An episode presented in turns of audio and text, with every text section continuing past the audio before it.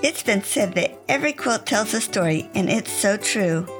But I also believe every quilter has a story to tell. I wanted to hear about the people behind these wonderful quilts and thought you'd enjoy hearing about their lives also. Welcome to A Quilter's Life. Judy Smock was raised by a woman that spent her life teaching people to sew using shortcuts and techniques that were designed by Judy's mother to speed up the job so that the workers could make money. These techniques were not taught in any books, and Judy loves passing the techniques on in her classes because these wonderful shortcuts leave a professional finish. Her love of people and fabric has led Judy into having a shop of her own, Just Jude's Creations. I love Judy's motto of the shop where quilters become long lasting friends.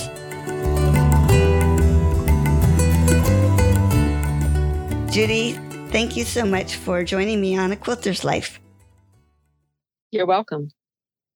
Let's start with where were you born and raised? I was born in Jacksonville, Illinois at Passavant Hospital. I have a twin brother and I lived in a small town called Patterson, Illinois, where I was raised, and then eventually moved to Whitehall, where I went to school and graduated. Can you share a special childhood memory?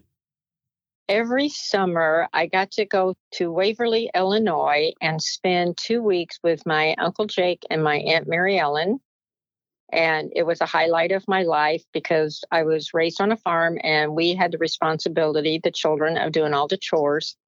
And I was freed up from all of that. And it was quite a wonderful time. So you were raised on the farm. And did they live in town? Yes, they did.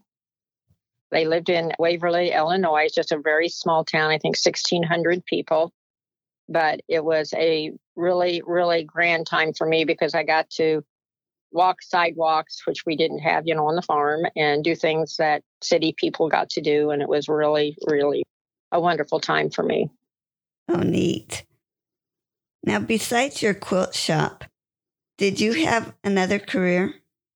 I did. I wanted to learn to knit, and a friend of mine owned a knit shop in Pekin. And a couple neighbor ladies and I, we all decided we were going to go learn to hand knit. And lo and behold, she had a knitting machine. I really like mechanical things. And I said, I would like to buy one of that. So the four of us decided to buy this machine and share it and make money. Well, it never works when you have three or four people trying to do one thing. So I was talking to my husband one night.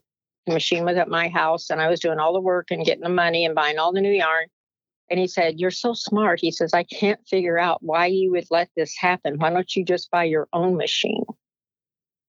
So I got with the ladies and I told them that I was going to buy my own machine. And of course, they weren't very happy.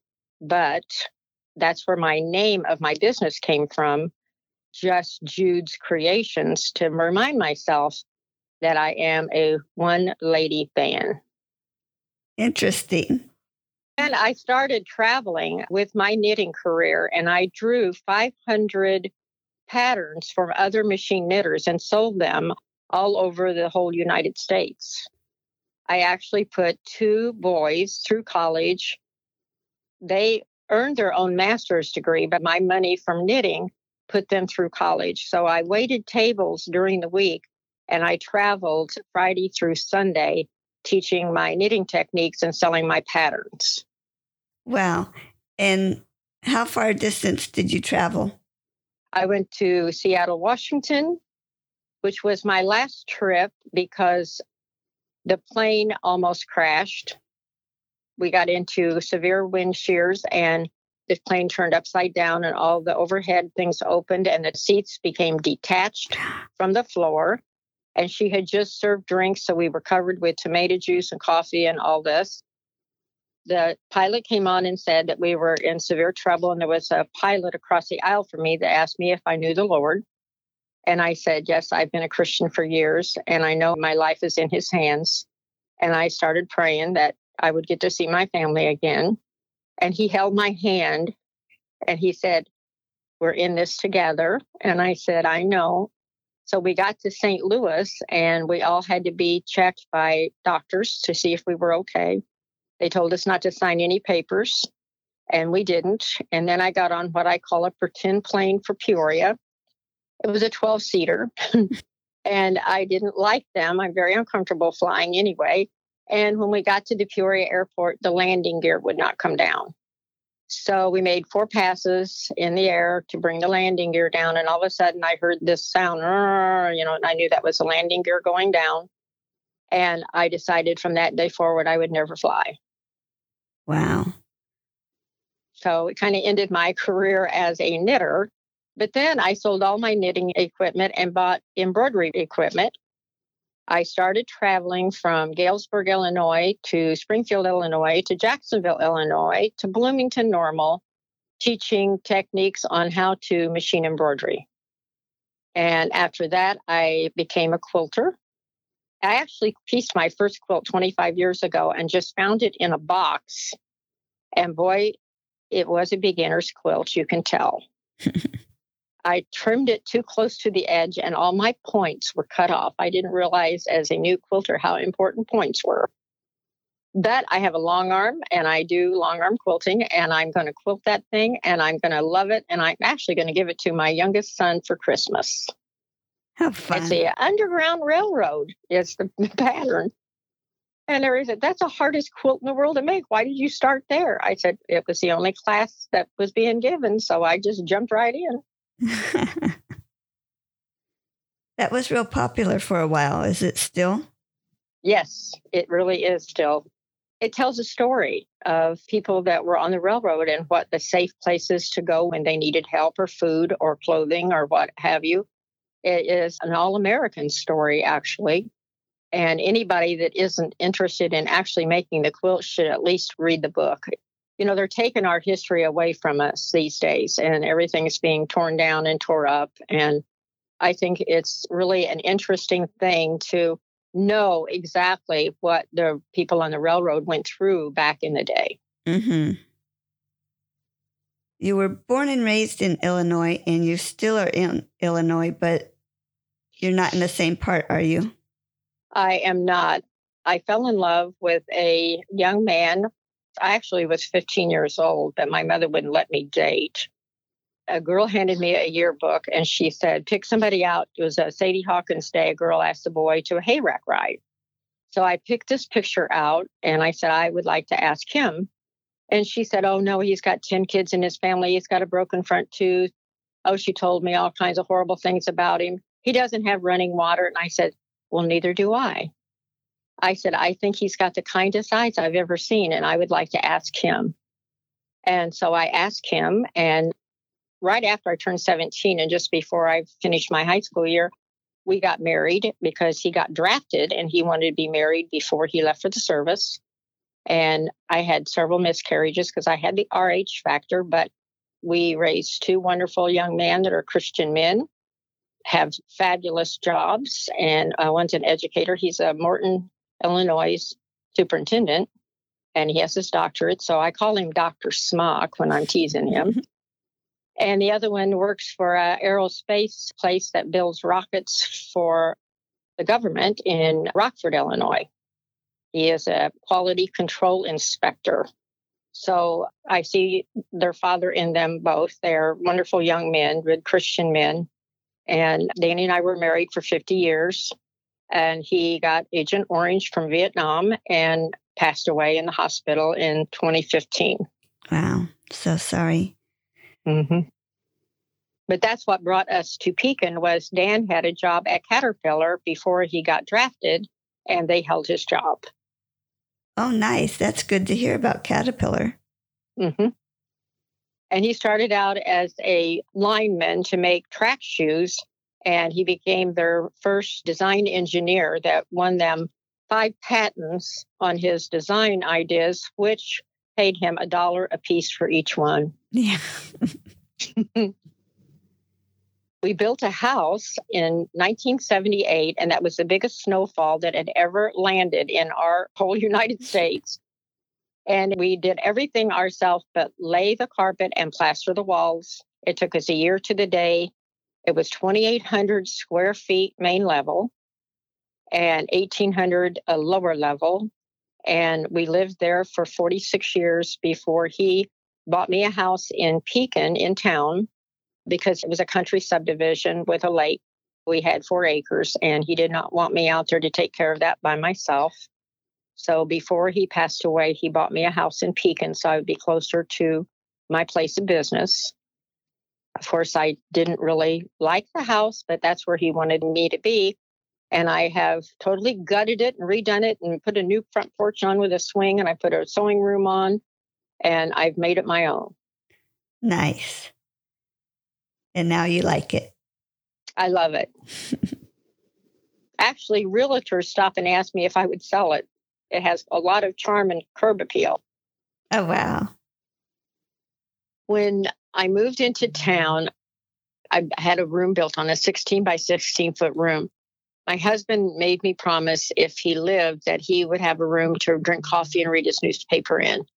And so I told him that the house that he had asked me to buy when I went in the house the first time, this feeling came over me like that's where I should be.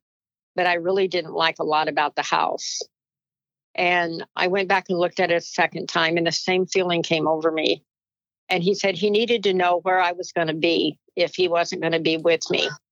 And when we built our house 46 years ago, we promised each other when we made the last nail in the wall that no other person would ever share that house with another person, that we would move before we would have another mate. Well, I'll never have another mate. Once you've had the best, you would even consider. He was the most awesome man and father and husband that anybody ever could have asked for. He was just a wonderful, wonderful person. And, you know, for me to pick him out of a yearbook and end up marrying him and have over 50 years of marriage with him. I mean, that was just an amazing thing. So I would never spoil my memory of him by inviting someone else into my life. I am so set in my ways now by, you know, seven years of him being gone. I don't want anybody else. And I never even considered it. But it was one of those things that you end up finding yourself after you lose somebody. And it takes a long time to find yourself when you've shared your life with somebody for 50 years. Mm-hmm. But I am happy with who I am and I'm complete. I have five grandchildren and two wonderful daughter in laws and the most awesome sons that a woman could ever ask for. So I'm grateful for everything I have. The Lord has really blessed. Yes. I mean, who would have thought you see a guy's picture in a yearbook and you end up spending 50 years with him, you know? It was an interesting thing because when I got married, he was in boot camp and he wanted to get married before he went out of boot camp. So we got married and I lived with my mom. And it was my senior year of high school. And all of a sudden, I got a letter from the school board saying that I could not attend school because I was a married woman and I only needed English 4 to graduate, and I was crushed because I wanted my diploma. And I went to the school board meeting, it was all men, and they said, We can't have a married woman going to school with these girls. I said, Well, sir, I'm sure that you probably don't realize this, but I said, I'm sure there's a lot of girls in this school that know more about life without marriage and doing things that they shouldn't be doing than I ever have. I said, if I'm married, what does that mean? Well, you might tell people about what you do. I said, he's in the army. I'm not going to be doing anything but studying and trying to get my degree. I said, I don't understand this. Well, the English teacher found out about it, and her name was Mrs. Kissinger. So she came to the house and she said, I'm willing to meet you off the school property and give you your assignment so that you can graduate with your class. And I did. I was the first married woman to graduate from that school. And I received a dozen yellow roses the day I walked up to the podium to get my diploma. And life just got better after that. Wow. How long was your husband in the military? He was drafted and he was shot down in Vietnam he was a gunner on a helicopter and he was saturated with Agent Orange every day. And his helicopter, well, they called it a ship. They don't call it a helicopter, but his ship crashed. The pilot was dead, and a man that was in the co pilot seat had a broken leg. Danny carried the man for three days in the wilderness. And finally, the Air Force, Screaming Eagles, found them. And Dan put the man on the basket to take him up to the ship to save him. And then they told Dan to get in the basket, and he said, I need to go find the pilot because we don't leave anyone behind. And they said, You've been walking for three days. You don't even know how far you are from it. You're going to get us all killed. You need to get in the basket and get in there now, or we're going to leave you here. And so he got in the basket. I knew that something had happened to him because we wrote letters to each other every day. And I quit getting letters. So I called the Army and I asked them how to get a hold of my husband's commanding officer. And they told me just write commanding officer and his address, and the commanding officer would get it. And keep in mind, I was 17 and in love and didn't use probably the best choice of words. But I wrote to the commanding officer and I told him, I want to know if a hair falls out of that man's head. I love him and I want him home safe. And if you can't tell me what's going on, I'm just going to have to come over there. And when Dan was in the hospital, he said the guy that delivered the mail said, Your old lady wrote the CO. And Dan said, Get that letter. You don't even know what she's made of. and so the commanding officer went to his room and said, You got to be the luckiest guy I know in more than one way. And Dan says, How do you see that? He said, Well, you're alive. And he said, You've got the most wonderful wife that any guy could ever ask for. If she wants to know if a hair falls out of your head, I'm supposed to notify her. And he said, You believe I certainly will. He was awarded the Gold Star, Silver Star, Purple Heart, several medals for shooting and stuff. And uh, I was the luckiest woman in the world to have found that picture in his yearbook and to share my life with him. Yeah. So I'm grateful to God that He saved him and brought him home to me. And we had the most beautiful life that anybody could ever ask for. Yeah. And we didn't have money, we had love and we had respect. And uh, we had wonderful sons. So I feel blessed. Yeah. Thanks for sharing that. You're welcome. Well, we may have already covered this. Besides quilting, what other crafts do you do or have done? Well, I am an embroidery enthusiast, and a lot of my quilts I have won ribbons on at the Peoria Quilt Show. There was a, an appraiser from Chicago that came down to appraise quilts, and some of my quilts have a price for twenty-two to twenty-eight hundred dollars each. They're very intricate embroidery. I'm told, I should say, that I have a quality of picking colors that are outstanding. And I have people come from all over to have me pick the colors to put their quilts together. I'm a people loving person. I'm a Christian, and I believe that God guides me in directions to protect me. And I just bought a new building last year, and I've been spending a lot of time and money on it redoing it, and I'm very proud of it. And I think my husband would just think that it was the best thing in the world a person could do. I write him letters and tell him still what I'm doing in case he doesn't know. Mm. But uh, I am in an embroidery person, and I also am a gardener. I was never a gardener before because my husband did all the flower planting and all the tree planting. And I remember he planted three dogwood trees at different times and they all died. Well, the day that he passed away, I went to the nursery and bought a dogwood tree. And I'm happy to say that I planted it August 26th, 2015, and it has blooms as big as a saucer on it. And I look up to the sky and I said, You should have let me planted one of those trees.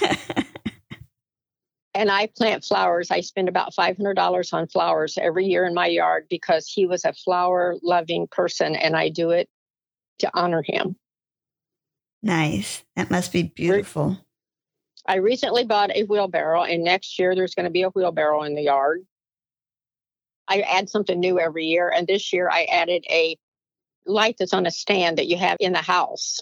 Mm-hmm. And I took the guts out of it and I put a big bowl on the top of it and I planted flowers on the top and then I put lights in it. Oh, cool.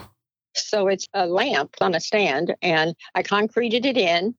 Then I put a big bowl on the top of it where the fixture would have been. And I have ivy and different things planted in it. And people stop.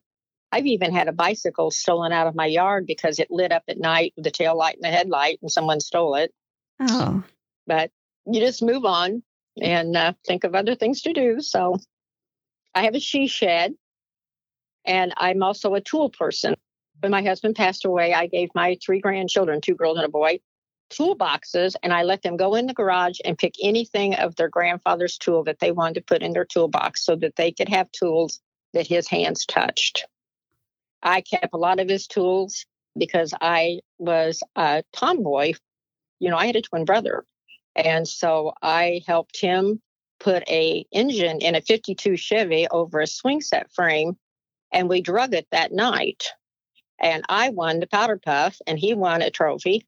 And when we walked in the door at home, my mother said, Where's the trophy? She was in bed, we thought asleep. And I said, They're in the trunk of his car. and so I've been kind of a tomboy all my life. So I think it's fun to do things that aren't ordinarily what girls do. Yeah. Do you think some of these hobbies show up in your quilting? Oh, I know they do. I have a quilt that I'm just doing right now. It's called Sunday Ride, and it's bicycles. And I haven't got it completely finished yet, but I'm going to have a class on it this fall. And it is based on rows of designs, and it's bicycles, and then there's water in the background and sky, and there's birds in the air, there's bumblebees, there's ladybugs, and there's ants on a pillow. Somebody's having a picnic on one of the rows, and I have a very, very vivid imagination, and I put that to work with my embroidery and my sewing. So, do you draw some of your embroidery? I do draw mm-hmm. some of my embroidery. I used to try to digitize, and I found out that you can spend 45 hours on a small design, and people don't want to pay you but five bucks. So, I decided that I would enhance my stuff with other people's stuff so that's basically what I do. I have a great group that comes to take classes and support me, which I'm very thankful for. I have sisters in Christ that come all the time, sometimes just to talk and share what might be bothering them, but they're also quilters. I got my love of sewing from my mother. She taught people to sew, and it was called the co ed. And they did piecework, and she would go in and do the collars and then do the zippers and do this. And everybody did a certain job that made the garment complete. So I picked up a lot of good tips from her to make it look professional really easy. And then when her mother got ill, I bought her a quilting machine and we went searching for quilt tops. She quilted over a hundred quilt tops. Everybody got tired of saying, No, mom, I don't need another quilt. so she just died last year at 92. She was the light of my life. It was funny because she would never let us touch her machine when we were young because that was how she made her living. Yeah. So when I got married and Dan went into the service, I asked him if he cared if I bought a sewing machine and he said no, please do. So I did. And I ended up making designer jeans before they were cool. I let my boys draw what they wanted on their blue jeans, stars, and you would name it. And all the kids at school wanted to know, will she make me a pair of designer jeans? And they said, oh no, that's just for us. Little did I know that I beat the system with the designer jean part before it was even a fashionable thing. So, neat. Something I saw on your website, if you could explain a little bit more about your mother, you said she taught them to do different. It was called piecework. And she would go in a couple hours before time to go to work and she would set and put zippers in and time it. And then she would set the price for them to, per zipper so that the women could make money. Then the next thing she would do, she would have collars. They did clothing for Jonathan Logan out of New York. And I'm telling you, they were fabulous garments. I was fairly young when she started that. And the gentleman that owned the place was Mr. Freud. And he was a German man. I think he was probably 10 foot tall, but really as a child, he looked that way. But I'm sure he was only about seven foot tall and great big built guy. And he had such a deep voice and he always wanted us to come in his office and we were afraid of him. So we'd sit there at the back door and wait for my mom to get off work when we come home from school. And she would teach how to put zippers in, how to put buttonholes. Every person had a different job that they did for that garment. And at the end of the day, they would have a completed garment. Then they would get shipped off and then they would send fabric all jonathan logan sent all the fabric to the co-ed for them to use with patterns and somebody cut out patterns some press stuff. Every person had a job and every job my mom did up front so that she could make sure that they made money so that they could make a living it was just an interesting thing so she gave me hints and techniques that she used that never have been written in a book that I now teach the girls that come here to sew. That is so neat. Are you going to put it in a book someday? I write poetry and I've thought about writing.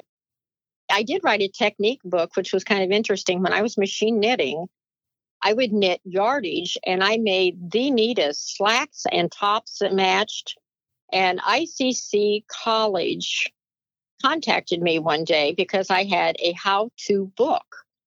I considered a pamphlet. It was only eight pages, but they called it a book. And they contacted me and wanted to know if I would come to ICC College and teach a day in writing, is what they called it. And I said, Well, sir, I said, I'm not qualified to do that. And he says, I have your book here. He said, You are qualified. I said, then I'm always up for a challenge. I would love to try it. Well, it just so happened that I had to make up uh, pages and I had to tell them what I wanted them to describe to me from start to finish a simple job. One was mowing grass, one was washing dishes, and one was tying your shoes. Everything was a step by step. You couldn't leave anything out. The person reading what they were telling them to do had to be able to complete the task completely and without leaving out anything. Well, it just so happened that word got out that I was probably the most fun person there. I had standing room only, and some of the other teachers had no one in their class, and they weren't very happy with me because I was not a qualified teacher. But you know, when you know how to start something and finish it, that's considered the job. I got a standing ovation at the end of the day and they said that I was the most interesting teacher they had ever had. so I took that as a real compliment. yeah.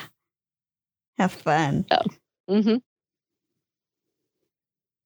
Well, was it your mother that introduced you to quilting? Yes, it was. She hand quilted. She actually crocheted as well, which she taught me to crochet. So I knitted and I crocheted. I still couldn't do that, but I broke both my wrists last year. I fell and broke them both. And so I'm just now getting back to being able to crochet and knit. It does something horrible to your hands, and I had to have surgery four times. But she did a poppy quilt. It was great big red poppies on a white background. And she basically hand appliqued the whole quilt. And she gave it to my brother's wife unquilted, just the top, and uh, she promised to get it quilted. Well, they ended up using it as a blanket at the park and didn't get it quilted and almost ruined it. And when mother found out that Wanda had not done the quilt properly, she got it back and she gave it to me and I quilted it and gave it back to her as a gift. Nice. What's your favorite quilt? My favorite quilt is the one that I just hung on the wall today to take a picture of. I found a piece of fabric that had embroidery work already on it. It's big pink flowers and it's in rows. And I used that pink that had the embroidery work already on it to pick the colors out for my flowers and my leaves. And it's a quilt from Jenny Haskins. She was an excellent embroidery person. She's from overseas and I've made several of her quilts. I taught machine embroidery at a quilt shop in Pekin, Illinois for 12 years. Like I said before, I put quilts in the quilt show. Well, I was basically asked not to bring any more quilts because I was taking all the ribbons and people were very upset about it. So I went home crying, and my husband said, Jude, you don't need anybody to tell you that you make beautiful quilts. Just don't go back. I said, okay. so I didn't. I have never gone back But, you know every quilt that you make you love mm-hmm. and i just recently just sold my very first quilt that i made it's the preacher's wife wanted it in the worst way and she came and she said oh i love hearts and i love that quilt. Would you sell it? And i said i really don't sell my quilts. The time and effort and everything that goes into them is so expensive that people just won't pay for it. She said well what would you sell it to me? And so i finally gave her a price and her husband came into the shop, the preacher, and he said, What makes you think this quilt is worth that much money? And trying real hard not to be disrespectful, I just walked to the door and said, It appraised for $2,200 by a professional appraiser. I have paperwork on it if you'd like to see it. And he said, Well, I didn't know that a quilt would ever sell for that much. Well, I said, if you aren't interested in buying that, I said, I really am interested in keeping it. Well, he ended up buying it for his wife because she wanted it. But people don't understand how much time, effort, hours on a machine, thread, it's all very expensive. And if you paid yourself only $5 an hour, the quilt might take three months to make. So people don't understand the quality and quantity of time that goes into making a beautiful quilt. Mm-hmm. Well, you're working on your quilts. Is there a favorite tool that you are so happy you have? Well, it's always a seam ripper. you can sew and sew and sew, and then you sometimes have to unsew. So, a quality seam ripper is probably your best friend. Everybody makes mistakes, and mistakes is what I call an adventure in learning if you don't make mistakes, you don't really learn anything new. And you can make a mistake in a quilt, and maybe you're the only one that sees it. And my mother used to say, Well, if you can't see it on a galloping horse, it doesn't matter. Well, to me, it does matter because I know that that mistake is in there. So I don't usually follow her advice on that. But a new quilter, I do allow them to think that that's okay when they're starting out because quilting is very precise. You have to match points and I just ran into my very first quilt that I made 25 years ago. I pieced it, and it's the railroad quilt. And I cut my outside border too close and I cut my points off. I didn't know exactly how important points are when you're quilting a quilt. And everybody that's a quilter, believe me, they look at your points. So if they don't match, mm, she should have taken that out. You know, that's the whispering behind your back. And then I say, well, my mother said, if you can't see it from a galloping horse, it doesn't matter. They don't approve. if you can't have fun in what you're doing and love what you're doing, is it really worthwhile? When I first opened my first shop, my first motto, I embroidered something and it says, I just want to make beautiful things, even if no one cares. Hmm. And I truly still believe that. And I still make beautiful things, but now I care. so you always grow. Yeah. You know, in what you're doing. Yeah. Is there a particular part of the quilting process you like more than others, or do you like each step? Well, each step leads to the completion, and a completed anything is always a treasure. One of my favorite things that most people dread is I love to bind a quilt. I hand bind my quilts. Mm-hmm. And I have taught so many people how to make the most beautiful points on the corners of their quilt in the most easiest. Oh, it's just such an easy thing to teach, but people don't teach it for some reason. I had a girl that it's kind of an interesting story. She took machine knitting classes from me in 1978. And two years ago, she walks in my shop. She has on a mask and she has on sunglasses. And she said, Do you know who I am? and I said, Do I get a hint? And she said, You taught me machine knitting in 1978. I said, You're Carol Johnson. You lived in Dixon. You moved to Beardstown. And then I lost you. She takes her sunglasses off. She says, I can't believe that you know me. And I said, When you meet someone you love, you never forget them they're always in your heart somewhere. And I said, I've never forgotten you. Well, she's probably one of my best customers to this day. Another new friend in Christ. I took care of an older lady, and she said to me once, Let's go rubber around. And I had never heard that expression. And that means just go to the store and look around.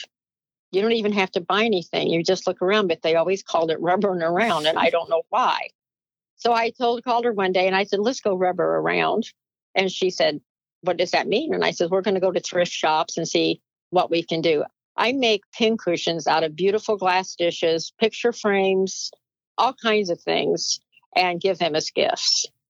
And so I like to so called rubber around to see if there's anything that I can form a pincushion and put in.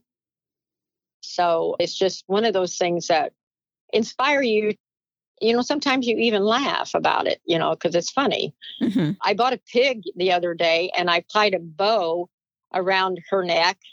I'm putting the really expensive pins in her and I'm calling her the pincushion. And I'm having a contest after I get back from my vacation. You name the pig. I have picked a name for the pig. You guess the name of the pig and you get a 15% off discount of whatever you buy. And then I bought a big ant and I tied a big bow around her head. And then I bought three little black ants that are all metal. And when I get back from my vacation, I'm hiding them in sight through the shop. And underneath their belly, it will say the discount they get for their purchase of one item purchase. And on the bow, on the mother ant, is I can't find my babies please help me and win a prize. And they're going to be in plain sight, but I have found some places to put them that they're very hard to distinguish where they are. So we're going to have a contest. I painted a four by eight foot sheet of plywood, and I had everybody come in and pay $5 to paint a quilt square. A gentleman is topping it with that clear, hard stuff because it's going to be hanging on the outside of my building and it's going to be a ceremony called the hanging of the quilt. And I'm in hopes that one of the channels from Peoria will come and video the hanging of the quilt. I have a concrete wall that's 20 feet long and eight feet wide. And I had my granddaughter come and paint sewing notions all over that wall. And I gave her tiny little pictures, and she's an artist. She's won contests galore. And she sat on the ground and she painted.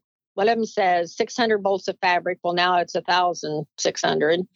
One of them is just scissors, pin cushions, rotary cutters, scissors, seam rippers, all kinds of sewing notions is on that wall. People that go by see that and they turn around and come back. I didn't know it was a quilt shop.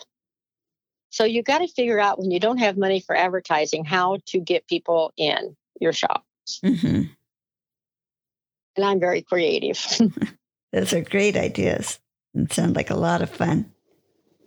Share with me about your worst quilting experience. My worst quilting experience was when a child came in the shop with a snow cone. And I asked her mother to please take the snow cone away from the child. It was, I think, cherry and the girl tripped and the snow cone went flying and landed on my quilt square that I was working on. and red does not come out of anything. So that was probably the worst experience I've had, which I consider myself very lucky that that was the worst one. Yeah. Yeah, people don't realize how much time we put into those squares, do they? No, they don't have it. And, you know, fabric has gotten so expensive. I'm still the most reasonable fabric. I sell my fabric for $11 a yard and it's quality, very, very high quality fabric. Most places that I go around to look at other people's stuff is anywhere from $12.95 to $14.95 a yard. I think that you can make a little bit of money on a lot of things and do okay. You don't need to make all your money on one item. And that's just my theory. Yeah. Why do you think you continue to make quilts instead of doing something else? I am doing something else. I am making towels. I'm making table runners. In fact, when I come back from vacation, we're going to do a beautiful fall table runner that I'm going to make kits for. We do pot holders. We do embroidery in the hoop designs. We are learning to quilt in the hoop, to quilt our own designs. Little did I know I might be cutting myself short on my long arm quilting, but it's another technique that you have to give people the right to learn to do and actually start to finish an item yourself. And if they can learn to quilt their quilt in their machine, I think that's a wonderful thing knowledge is everything. And I share everything I know. If I don't know something and someone comes in and asks me about it, I figure out how to look it up. I find it and I call them back and I said, I know how to do it. Come in and I'll give you a free little example of how to do it. And maybe we can make something together. And that's how you make new friends. That's how you make new customers. Mm-hmm. You never have enough customers. no. Who do you usually make your quilts for? Right now, I mostly make my quilts to teach people and get them involved in making a quilt for themselves. I have stopped making elaborate quilts and have gone more to the quilt that you would actually use. You can only have so many beautiful quilts that you don't want to do anything with but look at. You know, mine are hanging all over my walls here at the shop. And as much as I love them, and I did teach classes with them, right now I'm working on, I bought linen and I'm making a bedspread for my bed. I have fabric that I use for the valances for my shower, my bathroom window, and my bedroom window. And it's gray linen.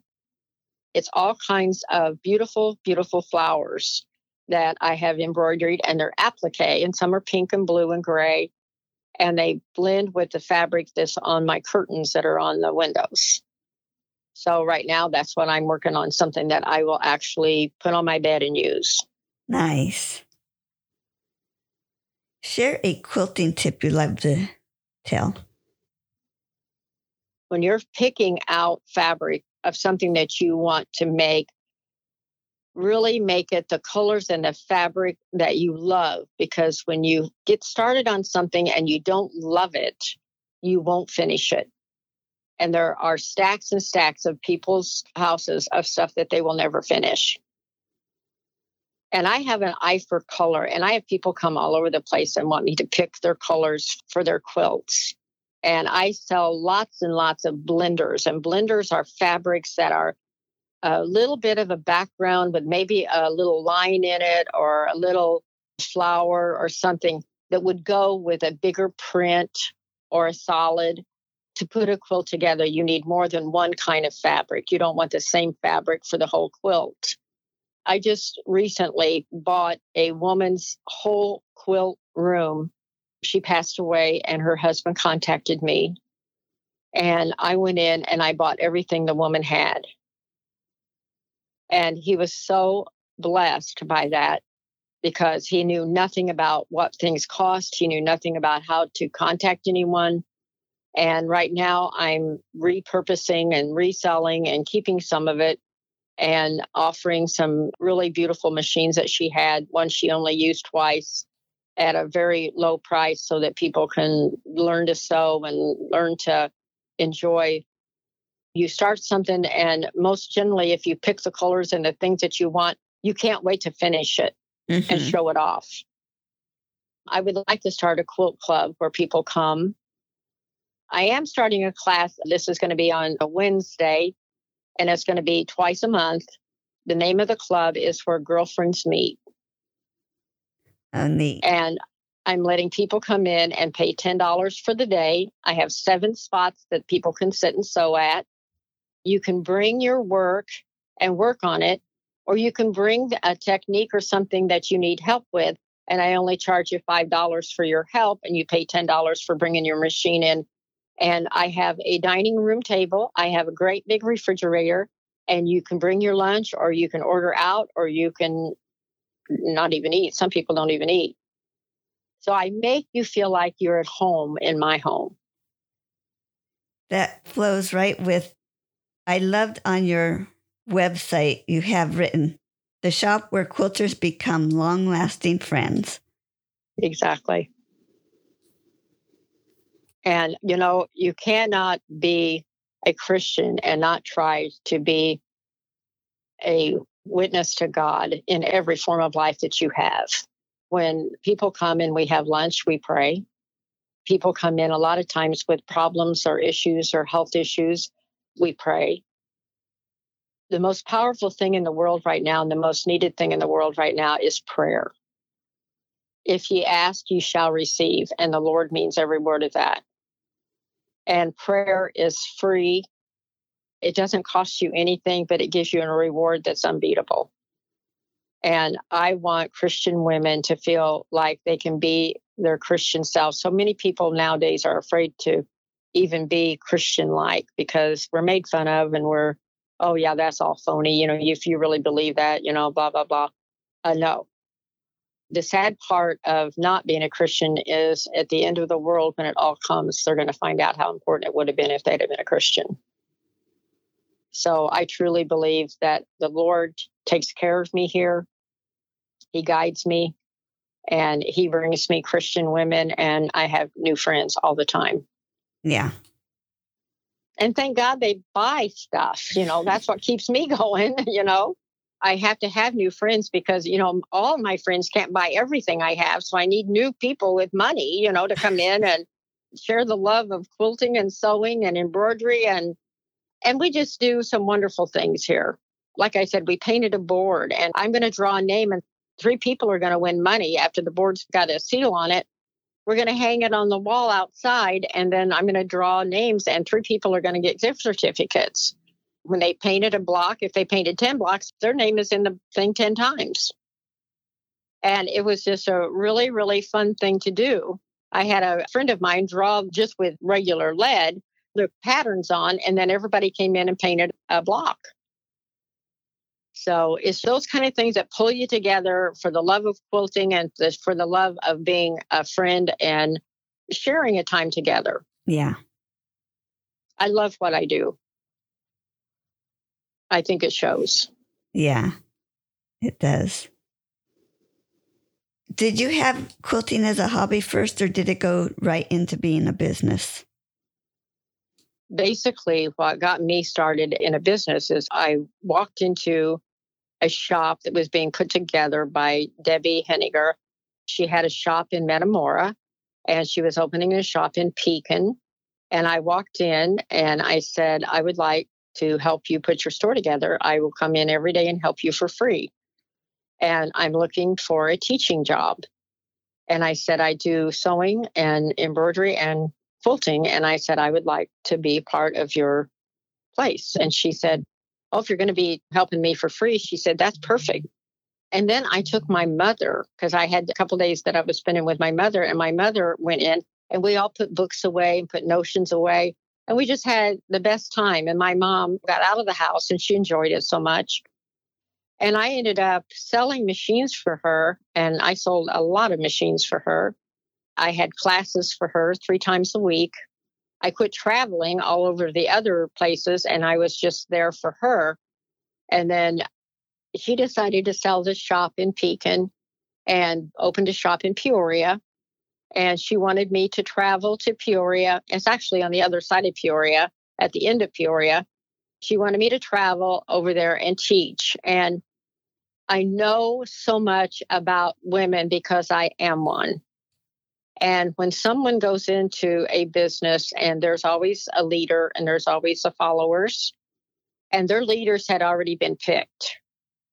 And I know well enough that you're not going to go into a place and try to take over someone else's position. That never works. It's always a bad thing.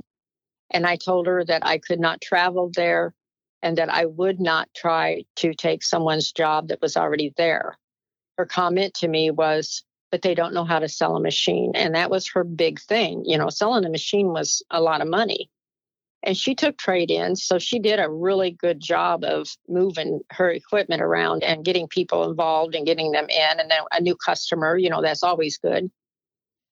And I said, Debbie, I said, I just can't do it. I said, I'm sorry. But I says, first of all, Dan does not want me traveling to Peoria in the wintertime. And I said, secondly, there's a pecking order when you go into a place. And those women have already established what they do and how they do it in that store. And I will not go in there and try to show them how to do something new or try to take their place. I'm sorry, but I just can't do it. So I went and found a little shop and opened my own place she didn't speak to me for a long time. And then she realized that they weren't selling machines over there. So she contacted me and wanted to know could she put some machines in my little shop and could I sell them for her? And I said I would. And she brought three machines over and I sold them before the end of the week.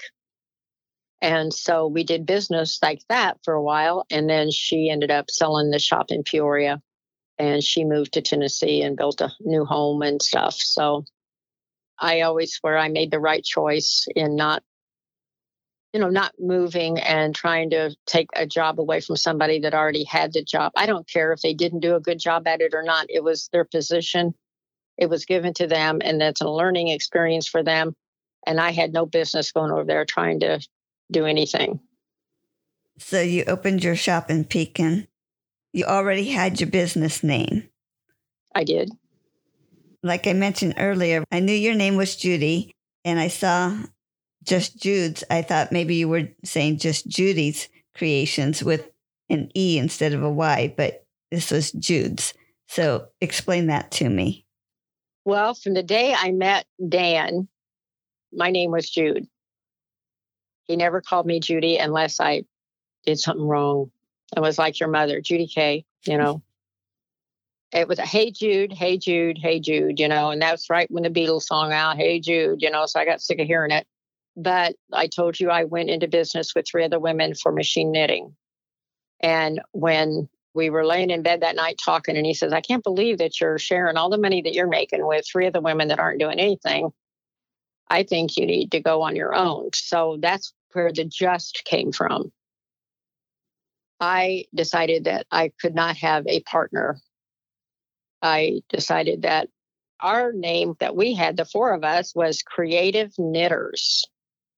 I decided that just Jude's creations made me available and add anything I wanted to to my business without changing my name. So at least I had the foresight of knowing just Jude meant I'm never going to have a partner and that I can do whatever I want to do whenever I want to do it, and it will fit into my realm of what I want to do by just saying just Jude's creations. That means I'm a creative person and I can create anything I want. Yeah. And when did you open that shop in Pekin? I opened it September 17th in 2012. It was not a good thing. I rented from my insurance lady. And then there was an empty spot right beside me, and she moved those people that smoke those vapor cigarettes. And they were beside me, and we had a hallway between us, and they never shut their door. And I was overwhelmed with the vapors of that stuff. And a lot of the women that came to take classes from me were elderly women. You know, they had breathing problems. Some of them had asthma, and they quit coming because they couldn't stand the smell. And I asked her to do something about it. And she informed me that they paid more money for rent than I did and that I would just have to tough it out. Well, I didn't tough it out. I went and bought my own building. and I redid it, put new windows, new roof, new furnace, a new front end, all kinds of stuff. And I realized soon after I moved in there that I was almost in a place that was more like uh, homes and stuff than a business. So people weren't finding me. And then I think I told you that people moved beside me that gave me all kinds of problems. And so I ended up that I decided I was going to look for another place. And I said a prayer that God would find me a safe place. And I went down the street to go home. And I turned on a street that I never went down. And there was a building for sale. And I pulled in and I called a realtor. And uh, she said, Well, she was in Morton, Illinois. And I said, I'll wait. She came. She opened up the door and I looked at the place and she gave me the price that they were asking. And I said, Well, I'd like to make an offer on half of that amount. And only if it is checked by someone that would professionally inspect it. I would like to buy it for this amount of money. And she said, Oh, well, I'll turn it into them. And I went home and I prayed that God would intervene, that I needed a safe place to be. And the next morning they contacted me and they asked for a thousand dollars more than what I had offered and I bought the place, paid cash for it, and moved in.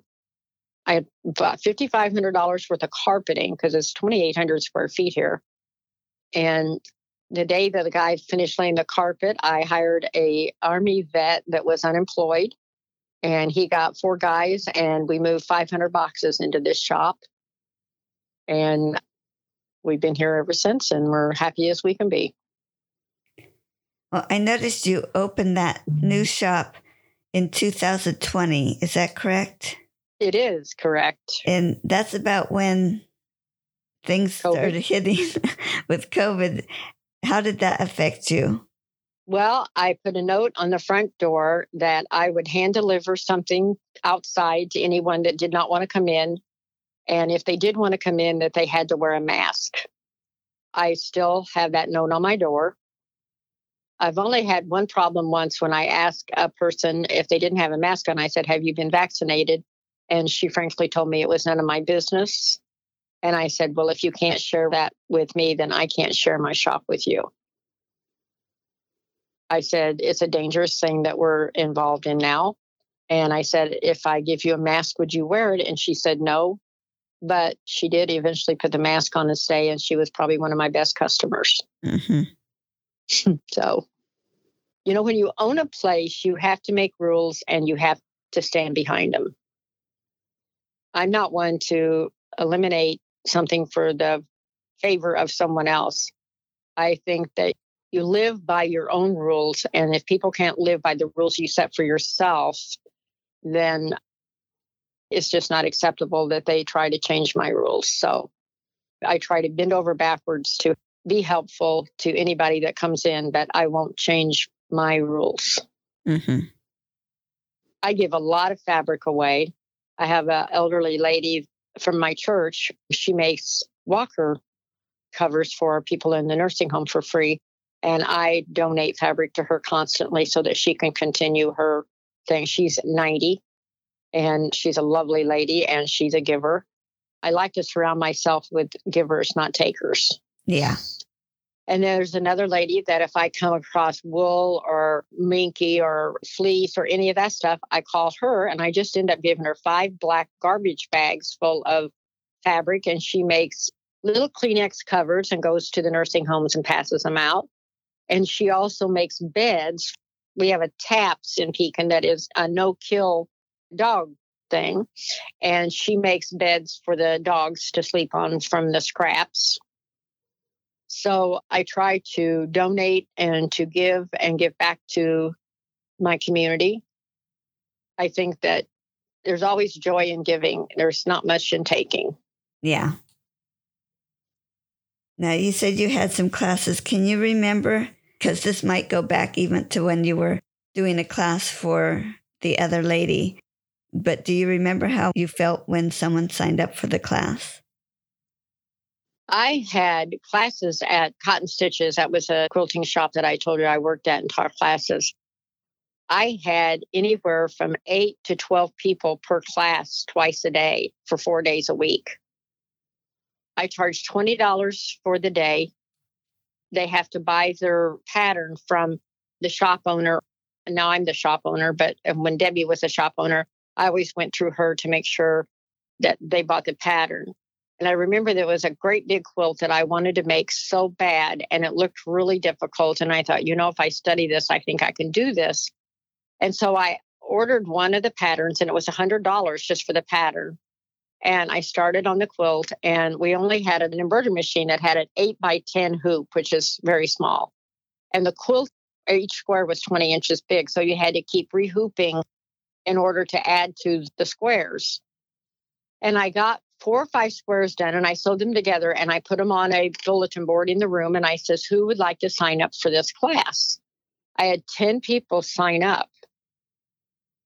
And I called Debbie and I said, I need you to order 10 of those patterns. And she said, those are $100 each. And I says, I know, but your cost is 50.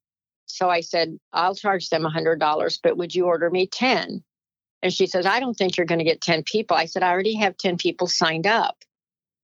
I said, if you don't sell the patterns, I'll buy them. Okay. She said, I'll do that. So she did it. 11 people ended up signing up, and 10 people finished their quilt. And one lady made four. I've made three, and another lady made two. And it was a company from Australia. And I sent her pictures of the girls' quilts and she put me in her newsletter of a person that taught 10 people in one class how to make the rose quilt. So I was popular in Australia for a moment. and I proved to Debbie that 10 people took the class and 10 people finished the quilts. And I know one lady just made four of them. Well, paying that much for a pattern, you have to use it more than once, right? yeah, well, you stick with it too. You know, you don't give up. So, but it was applique, which, you know, you lay fabric down, sew around, trim around the fabric, and then you do your finishing embroidery work on it. It was an amazing class. We had to move into a bigger room because it was 10 of them with 10 machines and two ironing boards. It was a lot of fun, and we all became really close friends. Yeah. Judy, was there anything else you wanted to share with me before you tell me where we can find your business? Basically, if you want to learn to sew, please let me know. I have machines here that I donate to sewers that don't have a machine. I, in fact, had five little nine year olds and I gave them all a machine. They sewed for a while and then they lost interest. You know, children you have to keep them constantly involved in order to keep their attention. They were homeschooled and they sewed for a while and then they quit sewing. But the COVID made the big difference in them quitting to sew because they did not want to get vaccinated. They did not want to wear a mask. And I basically had to finally just close that. But um, I know there's people out there that maybe have a sewing machine in a closet somewhere. It doesn't have to be a new sewing machine, it doesn't have to be an expensive sewing machine. And if you don't know how to use it, bring it in and I will teach you how to use it. Everybody needs to learn to do something that they enjoy for themselves. It's really great, great to see yourself make something that's beautiful. I just had a young lady that when I put on my Facebook page, where girlfriends meet, she contacted me and she said, I have a machine in a box that's been sitting in here for three years and I've never opened it and I don't know how to use it. She's been coming in and she's made two baby quilts. It's such a wonderful thing to see yourself make something that's beautiful. And it isn't beautiful to everybody, but it's beautiful to you. Yeah. And that's self fulfillment. And self fulfillment goes a long way in this day and age because we have so little to look forward to. Mm-hmm. Our world's a mess, but we need to consider making something beautiful to help ourselves be happy. Well, thank you so much, Judy. And where can we find your business?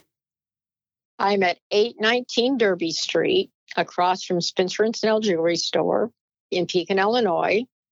My phone numbers are on my Facebook page and on my website, which you're going to put on. I love meeting new people and I love helping and I love teaching. And I hope to touch some new people's lives. I hope everyone goes to your episode page to find this information, but just in case someone's listening and can't get onto the website, can you tell them your website address? It's justjudescreation.com. Great. Thank you so much. Thank you. A pleasure meeting you. It was great to have you on. Bye bye. Bye bye.